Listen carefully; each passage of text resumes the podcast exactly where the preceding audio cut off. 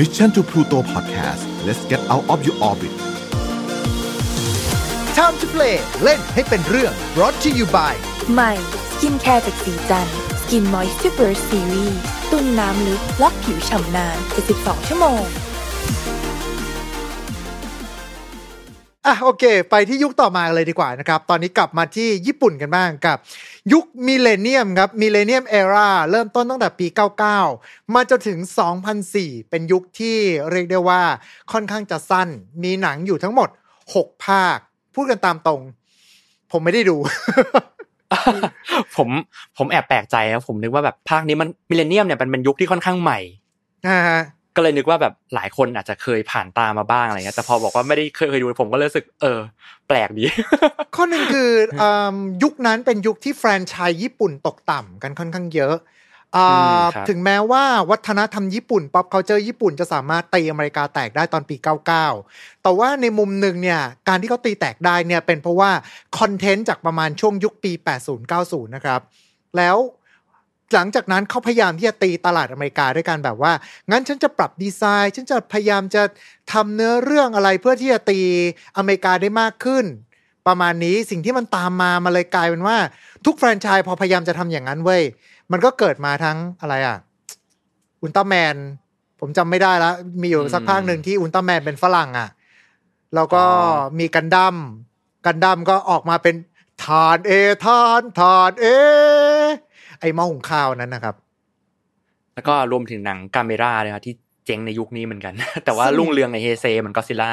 ใช่คือเออทุกแฟรนไชส์พูดกันตามตรงเลยคือ ผมจำยุคนั้นได้เป็นอย่างดี เพราะยุคนั้นทุกแฟรนไชส์ถือว่าตายลงแล้วเว้ยลงไปถึงไรเดอร์เองตอนนั้นนี่ก็แบบ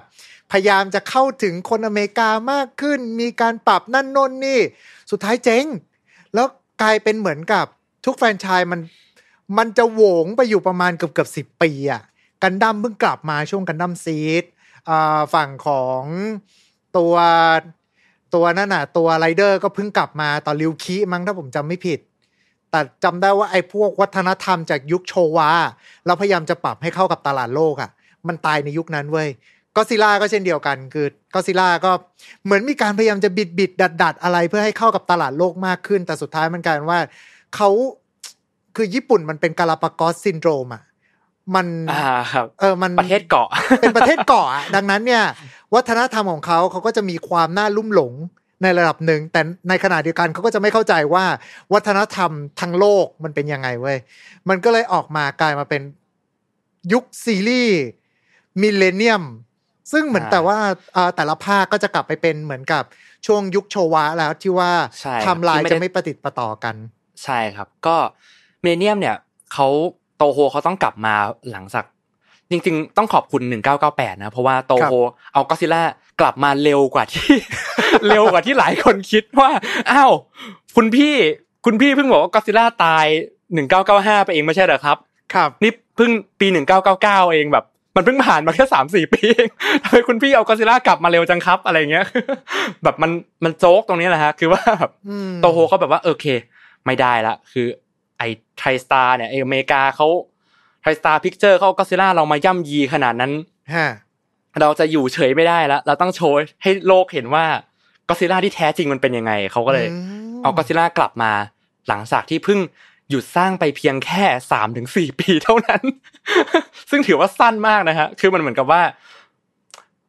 เออ ประมาณนั้นนะ คือแบบผมผมพยายามจะนึกเอาสื่อรุ่นยุคใหม่มามาเปรียบเทียบแต่แบบ มันไม่มันไม่ไม่น่าจะมีนะผมว่า เออ มันประมาณบอกว่าฉันจะปิดแฟรนไชส์ตรงนี้แล้วอะ แล้วอยู่ดีๆก็แบบว่าสวัสดีจ้ากูกลับมาแล้ว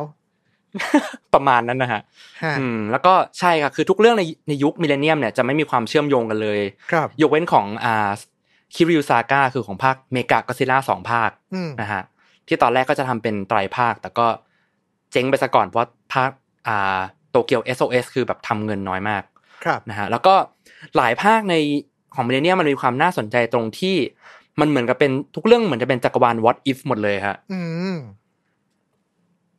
คือทุกภาคมันก็จะอิงหลักมาจากปี1954เหมือนกับตอนเฮเซนั่นแหละฮะคือแบบอิงหลักไมล์เริ่มต้นที่ภาคแรกสุดปี1954นะ แล้วก็ทำเนื้อเรื่องของของภาคของฉันเนี่ย มันก็จะต่อจากของไอ้ภาคแรกสุดอันนั้น ครับ อย่างในปีก็ซิล่าสองชื่อภาคก็ซิล่าสองพันมิเลเนียมอื มมันชื่อภาคก็ซิล่าสองพันแต่ว่าไม่ได้ฉายปีสองพันนะคือฉายปีหนึ่งเก้าเก้าเก้าแต่พล็อตในหนังเนี่ยมันก็อ่าเรียกว่ายังไงดี เหมือนกับกลับไปตอนยุคโชวะเฮเซอยู่ดีนะก็คือเป็นก็ซิล่าสู้กับสัตว์ประหลาดจากต่างดาวตัวหนึ่งก็คือ เหมือนกับเป็นหนังอ่ามีความเป็นเฮเซที่ผสมผสานกับหนังก็อดซิลล่าปะทะกับไคจูตัวอื่นในยุคโชวะครับประมาณนั้นนะฮะอืมคือในหนังเนี่ย มันก็จะมีไอเอเลี่ยนชนิดหนึ่งที่แบบ แฮกเข้าระบบคอมพิวเตอร์ของอ่า ญี่ปุ่นนะแล้วก็แบบประกาศขึ้นแบบขึ้นจอทุกจออะไรเงี้ยบอกว่าเราคือเผ่าพันธุ์Millennium จากต่างดาวอะไรเงี้ยนะฮะแล้วก็มันก็มองว่า เนี่ยก็อดซิลล่าเนี่ยคือสุดยอด supreme แบบ creature ที่แบบ supreme สุดของของโลกนี้เท่าที่มันเจอแล้วนะมันเลยต้องการเซลล์ของก็อดซิลล่ามาพัฒนาตัวมันเอง อืมประมาณนั้นนะฮะจนมันได้กลายเป็นตัว ออก้าสัตว์ประหลาดจากคู่ปรับก็อดซิลล่าของภาคนี้ฮะครับอืมอืมแล้วภาคก็อดซิลล่าภาคนี้ก็เป็นภาคแรกที่อ่าใส่ข้อมูลหนึ่งเกี่ยวกับตัวก็ซิล่าที่ไม่เคยเล่นมาก่อนแล้วค่อนค่อนข้างน่าสนใจก็คือ เรื่องของ G cell อืมก็คือเซลล์บนตัวก็ซิล่าเนี่ย มันมี healing factor ครับคุณโอ้มันถึงโดนโอเคฆ่าไม่ตายสักทีอะไรอย่างเงี้ยอ่าเออซึ่งในภาคนี้ก็สุดท้ายก็จะไปจบที่ภาคสุดท้ายนั่นก็คือ Final War ซึ่งมันเป็น หนังก็ซิล่าครบรอบ 50 ปี แล้วเหมือนกับว่ายำใหญ่ใส่ทุกอย่างกลับมาเป็น endgame อีกรอบหนึ่งใช่ครับคือเขาจะเป็นเหมือนตอน destroy all monster ในยุคโชวะอีกรอบหนึ่งครับคือเอาสัตว์ประหลาดในยุคโชวะที่เคยโผล่มาทุกตัวอืมกลับมาแบบ redesign ใหม่ทำชุดใหม่ก็อดซิลล่าก็ด้วยทำแบบให้ดูแบบเท่ขึ้นดูแบบหุ่นผอมเพรียวพร้อมแอคชั่นมากขึ้นครับมีมนุษย์ต่างดาว X จากยุคโชวะกลับมา มีองค์กรพิทักษ์โลก มีหน่วยปราบสัตว์ประหลาด คือเรียกได้ว่ามีทุกอย่างที่แฟนๆหนังก็ซิล่าต้องการนะแต่ว่าอืมหนังก็ออกมาค่อนข้างล้มเหลวทางด้านรายได้นะครับผมครับ ซึ่งความเป็นไปได้อย่างหนึ่งก็คือ คนญี่ปุ่นในยุคนั้นเขาไม่อินกับหนังสัตว์ประหลาดกันแล้วอะ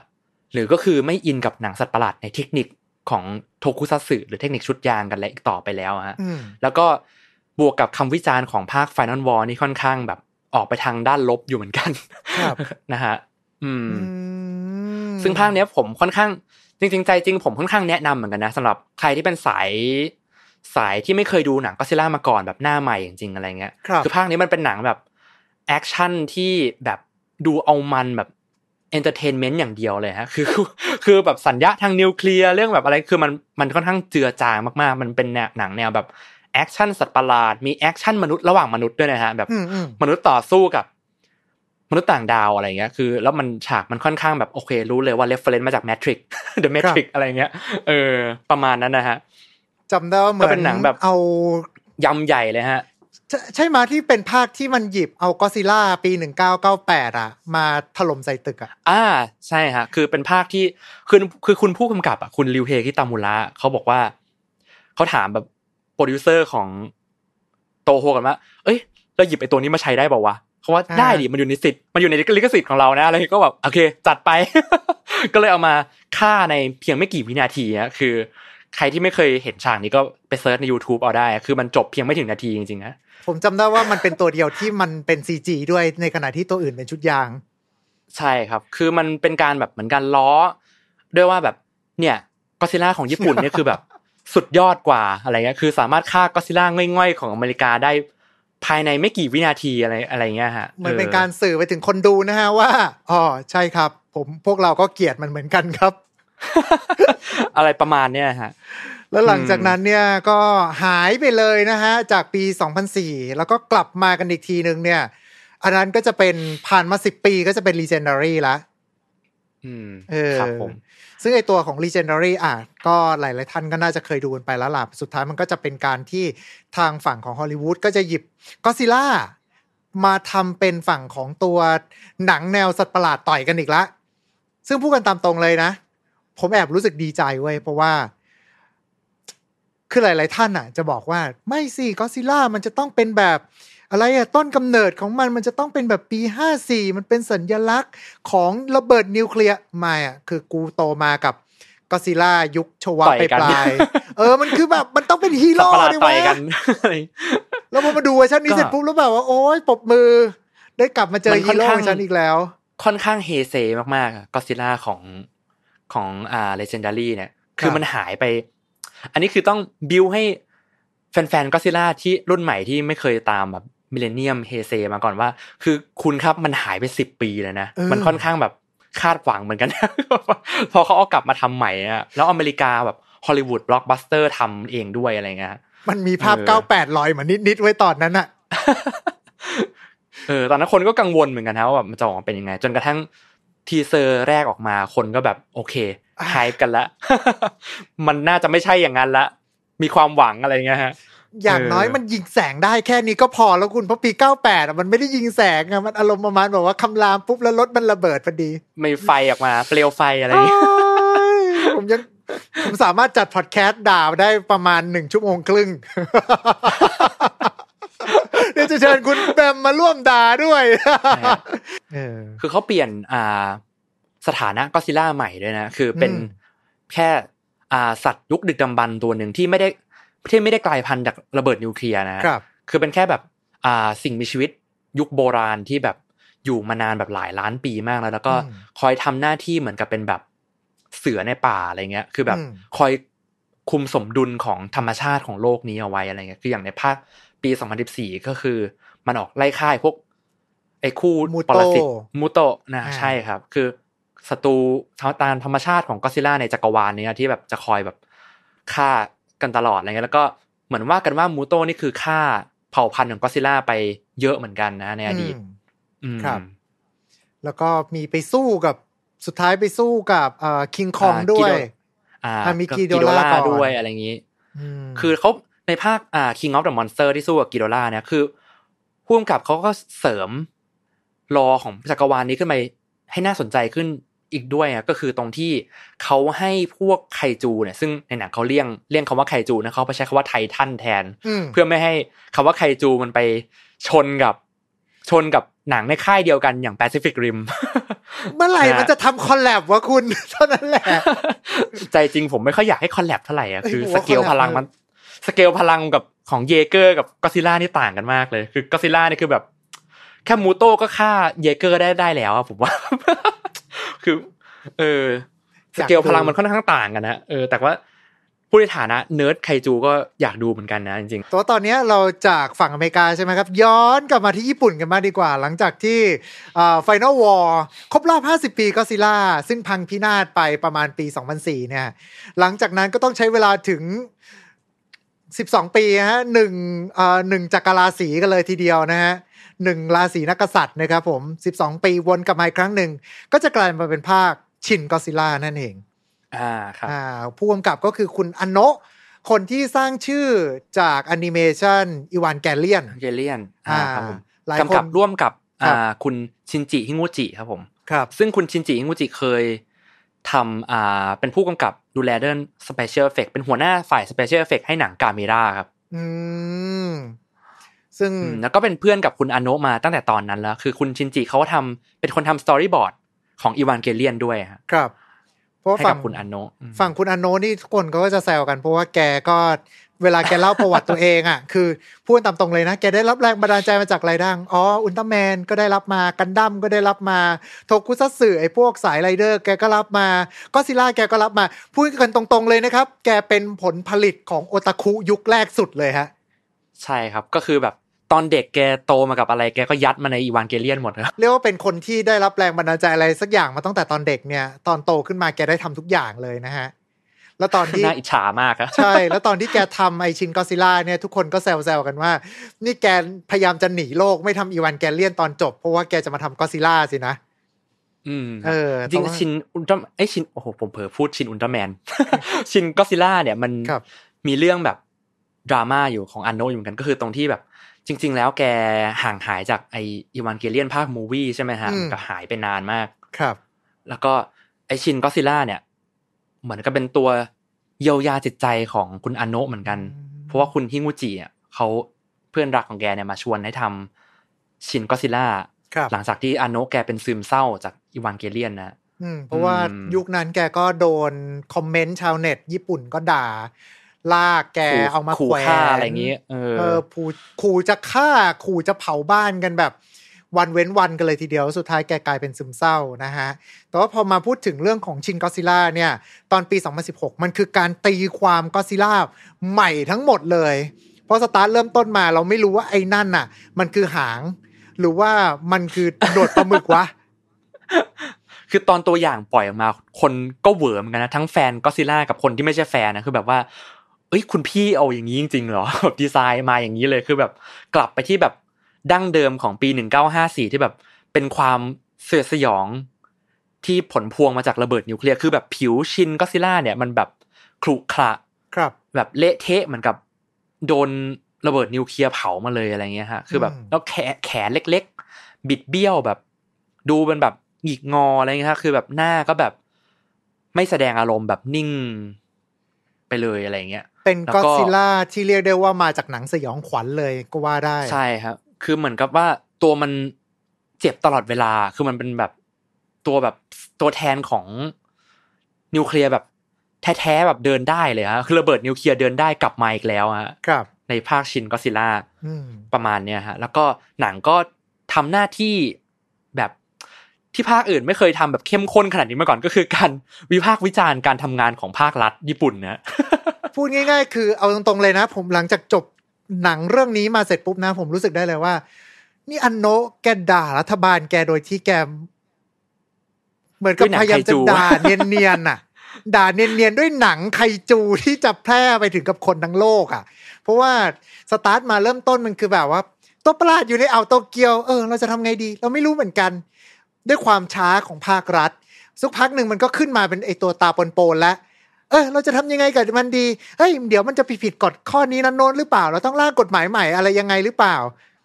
คือกว่าใช่คือที่มันมันค่อนข้างตลกร้ายเหมือนกันนะ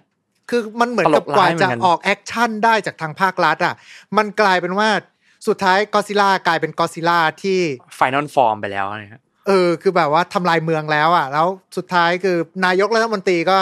โดนจัดการไป เพราะว่าอืมความล่าช้าของวัฒนธรรมองค์กร หรือว่าความล่าช้าของอาระเบียบการของทางราชการญี่ปุ่นประมาณเนี้ยครับพูดตามตรงเลเขายบอกคือว่ามันด่าเลยใช่แหละฮะเขาบอกว่า reaction คนดูญี่ปุ่นในโรงนะฮะฮะจริงๆเขาขำกันด้วยนะฮะฉากประชุมอะเออเขาว่าคนมีแต่คนญี่ปุ่นเท่านั้นนะที่เก็ตหนังเรื่องนี้แบบร้อยเปอร์เซ็นต์นะฮะโอ้โหทำงานคนเขาบอกญี่ปุ่นมาเขาผบอมกก็ว่าพอเข้าใจอยู่นะคุณ เขาบอกว่ามันจะในหนังมันจะมีฉากหนึ่งที่แบบว่า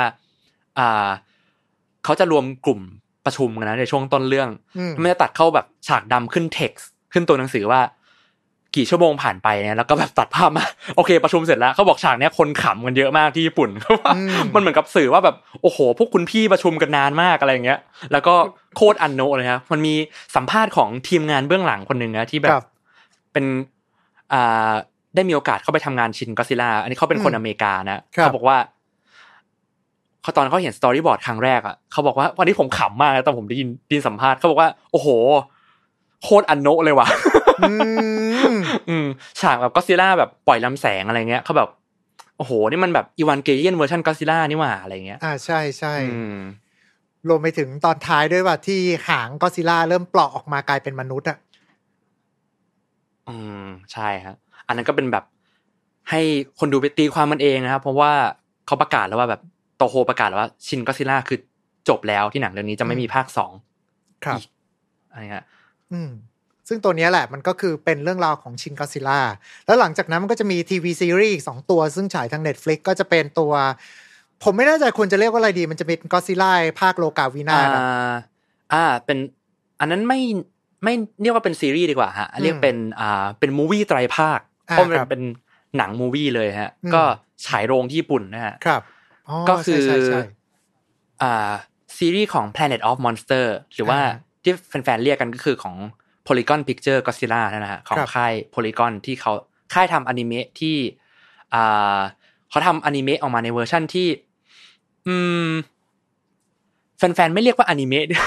ดีกว่า เพราะว่ามันเป็น 3D อะคุณ อืม เป็น cel shade ไปเป็นแอนิเมชันไปมากกว่า แต่ว่าภาคนั้นอืมก็คือจะเป็นการตีความว่าก็ซิล่าคือผู้ทำลายโลกที่แท้ true แล้วก็สามารถทำลายโลกได้ด้วยจริง ๆ แหละ เป็นแบบ monster apocalypse เลยฮะคือแบบเป็นโลกที่อ่าก็ซิล่ากับไคจูทุกตัวขึ้นมาบุกโลก จนกระทั่งก็ซิล่าก็ ทำลายอารยธรรมของมนุษยชาติสำเร็จ แล้วก็ฆ่าไคจูที่เหลือบนโลกหมดเหลือแค่มันตัวมันตัวเดียว แล้วก็ส่งผลให้มนุษย์ต้องอพยพขึ้นไปอยู่บนอวกาศครับนะฮะจนกระทั่งวันหนึ่งมนุษย์ก็พบว่าเออเนี่ย อยู่บนอวกาศเสบียงมันก็เริ่มร่อยหรอลงลงทุกทีคือเวลาบนอวกาศกับโลกมันก็ห่างกันนะ แบบเราอยู่มาไม่กี่ปี กลับไปโลกป่านนี้มันคงผ่านไปหลายพันปีแล้วอะไรเงี้ยอืมปรากฏกลับไปก็ซิล่ามันก็น่าจะตายแล้วแหละ ปรากฏไม่ฮะมันกลายเป็นราชาผู้ครองโลก โลกนี้อย่างแท้จริงไปแล้ว ครับก็ซิล่าอีโวกลายเป็นก็ซิล่าเวอร์ชั่นที่ตัวใหญ่ที่สุดในแฟรนไชส์ครับ อืมถ้าจำไม่ผิดปกติผมจะเป็นคนจำเรื่องตัวเลขไม่ค่อยแม่นนะถ้าครับผิดก็ขออภัยแฟนๆก็ซิล่าบางคนก็คอมเมนต์แก้มาได้นะฮะอืมน่าจะประมาณสามร้อยกว่าเมตรนะครับใหญ่มาก อืมอืม ซึ่งตัวปกติจะอยู่ประมาณ เอ่อสองตัวแรกสุดห้าสิบเมตรเองฮะอ่าก็ขึ้นมาประมาณแบบเท่ห้าสิบเมตรแปดสิบเมตร แล้วก็ร้อยเมตร คือใหญ่ขึ้นเรื่อยๆฮะคือ เออมันมีแฟกซ์เกร็ดข้อมูลที่ค่อนข้างแบบ เออ ตลกดีเหมือนกันตรงที่แบบก็ซิล่าแต่ละภาคมันต้องตัวใหญ่ขึ้นเรื่อยๆอะครับเพราะว่าครับตึกในยุคสมัยใหม่อะมันเริ่มสูงขึ้นเรื่อยอืมในซีซีๆเพราะว่าก็ซิล่าภาคแรกสุดเนี่ย มันไม่ค่อย ตึกรามบ้านช่องในยุคนั้นอะเขาก็แบบสูงสุดก็คงจะแค่สามสี่ชั้นน่ะ ครับมแต่พอเอามายุคเนี้ยยุคเฮเซอะมันเริ่มมีตึกละฟ้ามากขึ้นอะเขาคงแบบเอาก็ซิล่าตัวเท่านั้นมาเดินในเมืองมันก็คงมาตัวกระจ้อยร่อยแล้วอะฮะฮะอืมเขาก็เลยแบบต้องปรับก็ซิล่าให้ตัวใหญ่ขึ้นเรื่อยๆในแต่ละภาค อืมประมาณเนี้ยฮะ ครับ อืม อันนี้ก็เป็นแฟกต์อย่างหนึ่งที่เขาอ่า พัฒนาก็ซิล่าให้ตัวใหญ่ขึ้นนะเหตุผลที่เขาเปลี่ยนในแต่ละภาคคือแบบโอ้โหใหญ่ขึ้น ภาคนี้ใหญ่ขึ้นอีกอืมชินก็ซิล่าเอ้า ใหญ่ก็เดิมอีก ผมจำได้เลยคำโปรยบอกว่าใหญ่ที่สุดเท่าที่เคยมี ซึ่งเออ300เมตร อ่าผมไปหาข้อมูลมาครับ300เมตรตึกเอ่อสูงประมาณตึกใบหยกสองนะฮะ อืม ประมาณนั้นนะฮะ คือใหญ่มาก ภาคนี้คือแบบให้มนุษย์แบบโอ้โหโคตรไม่มีหวังที่จะฆ่ามันได้เลยอะไรเงี้ยฮะซึ่งสุดท้ายแล้วก็มันเหมือนกับเอ่อเป็นการตีความว่ากอซิล่ามันคือสิ่งที่มันต้องตามมาอยู่แล้ว ดังนั้นเนี่ย ใช่ครับ มันเลยเหมือนกับกลายเป็นว่าตัวมันเป็นการเป็นลักษณะของอภิปรัชญามากกว่าที่เป็นการตีความว่ามนุษย์เราอะจะต้องอยู่กับก็อดซิลล่าให้ได้ยังไงบ้าง อืม จริง ๆ ในของเวอร์ชันอ่าไตรภาค Polygon เนี่ยเขาก็มี scene หนึ่งที่บทสนทนาหนึ่งที่ผมค่อนข้างชอบเหมือนกัน แล้วก็เขาแบบเอามาคุยได้อีกเยอะเลยก็คือ ตัวพระเอกอะที่เครียดแค้นก็อดซิลล่ามาตั้งแต่เด็กอะเราสาบานตนว่าจะฆ่าก็อดซิลล่าให้ได้ เพราะว่าก็อดซิลล่าทำให้ มนุษยชาติต้องล่มสลายอะไรเงี้ยแล้วก็ครับพ่อแม่ก็ตายด้วยที่มันคุ้นๆเหมือนกับเอเลนเหมือนกันนะเนี่ยอืมที่จะฆ่าเป๊ะเลยไทที่จะฆ่าไททันอะไรให้ได้อะไรเงี้ย อ่า พระเอกเขาคุยกับ อ่า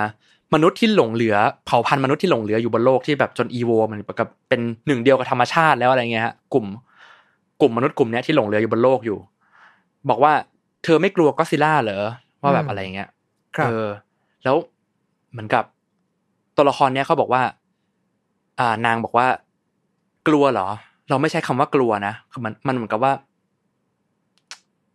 เอาไม่ใช่คำว่ากลัวสิเขาเหมือนใช้ว่าโกรธไม่โกรธแค้นก็อดซิลล่าบ้างเหรออืมแล้วเธอตอบว่า มันก็เหมือนกับไปโกรธแค้นแบบพายุหรืออะไรอย่างเงี้ย อืม เออ เหมือนกับเป็นว่ามันเป็นสิ่งที่แบบอยู่กับโลกมาอยู่แล้วอะมันก็เป็น force of nature อะที่เราไม่มีทางสู้มันได้เลยเหมันเปรียบก็อดซิลล่าเป็นแบบเป็นแบบพลังธรรมชาติที่ว่า เราจะไปสู้กับทอร์นาโดอะ มึงจะบ้าเหรออะไรเงี้ยเราจะไปสู้เออกับลมฟ้าฝนก็ไม่ได้ เราจะไปสู้กับสึนามิอะไรเงี้ย คือมันเปรียบออกมาแบบเห็นภาพชัดมากเลย ผมก็เลยชอบค่อนข้างชอบบทสนทนาตรงเนี้ยว่าแบบเขาเปรียบว่าแบบเออก็ซิล่าเป็นพลังธรรมชาติแบบที่มนุษย์อันตัวกระจ้อยร่อยแบบน้อยนิดเนี่ยไม่สามารถแบบต่อกรได้เลยอะไรเงี้ย แล้วก็อีกซีรีส์หนึ่งที่มีฉายทาง Netflix ด้วยเหมือนกันก็คือเอ่อ Singular Point ถูกไหมใช่ครับผมก็ซิล่าอันนี้ก็แบบ ใหม่ล่าสุดของปี 2021 นี้เลยฮะก็ก็ซิล่า Singular Point เป็นเขานับเป็นอนิเมะซีรีส์เรื่องแรกของก็ซิล่านะครับอืมต้องเป็นแบบต้องเน้นนะว่าอนิเมะซีรีส์เพราะไอของ Polygon อะเป็นอนิเมะ movie อ่าฮะนะฮะเออเป็นสื่อแรกของก็ซิล่าที่ทำในเวอร์ชันอนิเมะซีรีส์ฉายทางโทรทัศน์นะครับผมครับก่อนซึ่งที่จะมาลง Netflix ซึ่งเห็นภาคนี้นี่ ตอนแรกผมก็ตั้งใจว่าจะเข้าไปดู แต่ว่าพออ่านรีวิวหลายๆอันแล้ว เริ่มรู้สึกขยาดขยาดเหมือนกัน อันนี้อยากให้อธิบายให้หน่อยครับว่าสำหรับซีรีส์นี้เขามีการตีความก็ซิล่าเป็นแบบไหนครับ อ่าซีรีส์นี้ ผมไม่รู้จะอธิบายยังไงเลยอะคือแบบว่า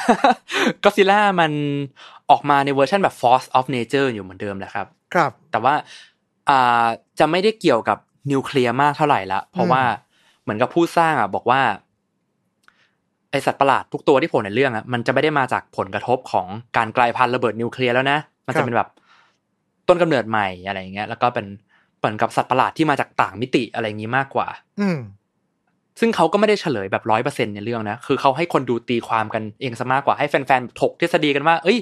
สรุปแล้วมันยังไงกันแน่วะในเรื่องอะไรเงี้ยฮะ ครับ ซึ่งผมว่ามันน่าสนใจนะ มันเป็น อ่าซีรีส์ก็ซิล่าที่มันจะทำให้แฟนๆคุยกันไปได้อีก เรื่อยๆ ในอนาคตนะคือมันไม่ใช่แค่ว่าจบแล้วจบเลยแบบ Legendary อย่างเงี้ยคือว่าเออ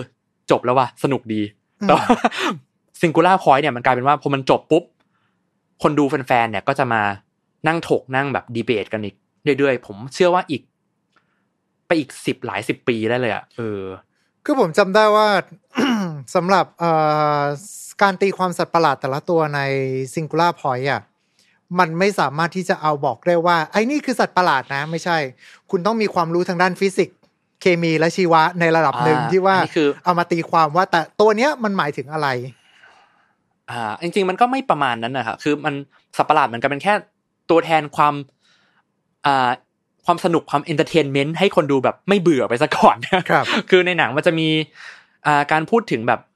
ทฤษฎีแบบเรื่องของเวลาฟิสิกส์อะไรอย่างเงี้ยนะฮะฮะ เอ่อไอที่เขาใช้แบบเส้นทะแยงมุมมุมฉากนั่นแหละเรื่องของแบบอะไร ผมจำชื่อไม่ได้แล้ว แต่แบบเขาใช้ศัพท์พวกนี้เยอะมาก แล้วก็แบบเป็นซีรีส์ก็ซิล่าแรกที่เขาใช้เข้าสู่โหมดแบบ hard sci-fiแทนที่จะแบบในยุคโชวะที่เป็นแค่ไซไฟเฉยๆนะครับ sci-fi entertainment อะไรเงี้ยคือนี่คือเป็น hard sci-fi ในแบบที่หลายคนเอาไปล้อว่าเนี่ยแหละ หนังก็ซิล่าถ้าทำโดยคริสโตเฟอร์โนแลนมันจะต้องออกมาเป็นทรงนี้แน่ๆ ซึ่งผมก็เห็นด้วยนะ ซึ่งบอกว่า เออ เนี่ยแหละมันต้องออกมาทรงนี้แหละถ้าโนแลนทำอะนะฮะครับชอบซึ่งก็ใช่ครับชอบคือความคนเขียนโนแลนบท คนเขียนบทของซีรีส์ Singular Point อะอ่าเป็นอ่านักเขียนนิยายไซไฟครับผม แล้วก็เป็นนักฟิสิกส์เก่ามาก่อนด้วย ครับเออมด้วยความที่เป็นนักฟิสิกส์เก่าเนี่ยครับ เป็นภาคที่ดูยากภาคหนึ่งกันเลยทีเดีจยวริงๆ จริง ๆ จะบอกว่าดูยากไหมจริงๆผมว่ามันมีความสนุกนะแต่ว่าอืมไอ้ความความการจะเข้าใจมันเนี่ย ผมว่าต้องตั้งใจฟังมันคุยเนี่ยซึ่งบทพูดมันค่อนข้างเยอะ แล้วก็เอ่อค่อนข้างรัวกับเรามากๆเหมือนตอนชินก็ซิล่าคือแต่ครับตอนชินก็ซิล่าเนี่ยมันไม่ต้องแบบทำความเข้าใจแบบคล้อยตามแบบโอเค ไอ้ทฤษฎีนี้แบบใช้อย่างนี้อย่างนี้จะสามารถจัดการสัตว์ประหลาดได้ทำอย่างนี้ถึงจะมาหยุดหายนะไว้ได้อืมแต่ในอันเนี้ยมันจะมีไอ้อย่างเงี้ยเยอะมากในซิงคูล่าพอยจะมีอย่างนี้เยอะมาก แล้วก็เขาจะก็จะเบรกเราด้วยแบบฉากหุ่นยนต์เจ็ตจากัวสู้กับสัตว์ประหลาด อืมเพื่อให้เราแบบคนดูไม่เบื่อไปซะก่อน อืม อะไรประมาณเนี้ยฮะซึ่งผมครับว่ามันเป็นทิศทางใหม่ที่ทางโตโฮเขาเริ่มเปิดรับ ผมมองว่าตั้งแต่ยุค Millennium อะทางโตโฮเขาเริ่มเขาเริ่มแบบเปิด ให้ฟรีอ่าฟรีไอเดียให้กับผู้สร้างมากขึ้นแล้วแหละครับเพราะแบบว่าคุณอยากจะทำอะไรคุณแบบปล่อยปลดปล่อยจินตนาการปลดปล่อยไอเดียของคุณได้เลยแบบเต็มที่เลยอืมเพราะแบบว่ามันจะอยากจะทำก็ซิล่ามาในแบบไหนอะในแบบสองพันปี2001ใน GMK ก็ก็ซิล่ามาจากวิญญาณของทหารสงครามโลกก็ซิล่าเป็นก็ซิล่าผีมาแล้วอืมก็ซิล่าแบบก็ซิล่าใน Final War บูแหลกก็ทำมาแล้วก็ซิล่า Singular Point อืมก็ซิล่า ต้นไม้จากในของอนิเมะ Polygon Picture ครับไหนคือเขาค่อนข้างฟรีมากเลยโดยเฉพาะ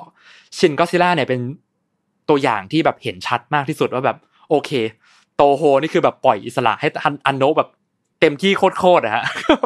แล้วผมก็ค่อนข้างดีใจนะที่แบบโตโฮเขาหลุดกรอบจากก็อดซิล่าแล้วก็ให้ผู้สร้างได้ปล่อยแบบความครีเอทีฟเต็มที่แล้วก็หวังว่าในอนาคตจะมีก็อดซิล่าที่แบบแปลกๆ ให้คนดูได้อีกเรื่อยๆอะเพราะว่าก็อดซิล่าเนี่ยมันสร้างได้อีกเรื่อยๆ ในแบบที่ไม่สิ้นสุดจริงๆฮะคือไอเดียมันแบบเยอะมากๆ ที่จะสร้างจักรวาลของมันอืมและนี่ก็คือการตีความก็ซิล่าในรูปแบบต่างๆ นั่นเองนะครับ ที่เราได้มาพูดคุยกันในวันนี้ ตอนแรกผมนึกว่าเราจะคุยกันสักประมาณแบบครึ่งชั่วโมงอะไรเงี้ยสนุกสนุก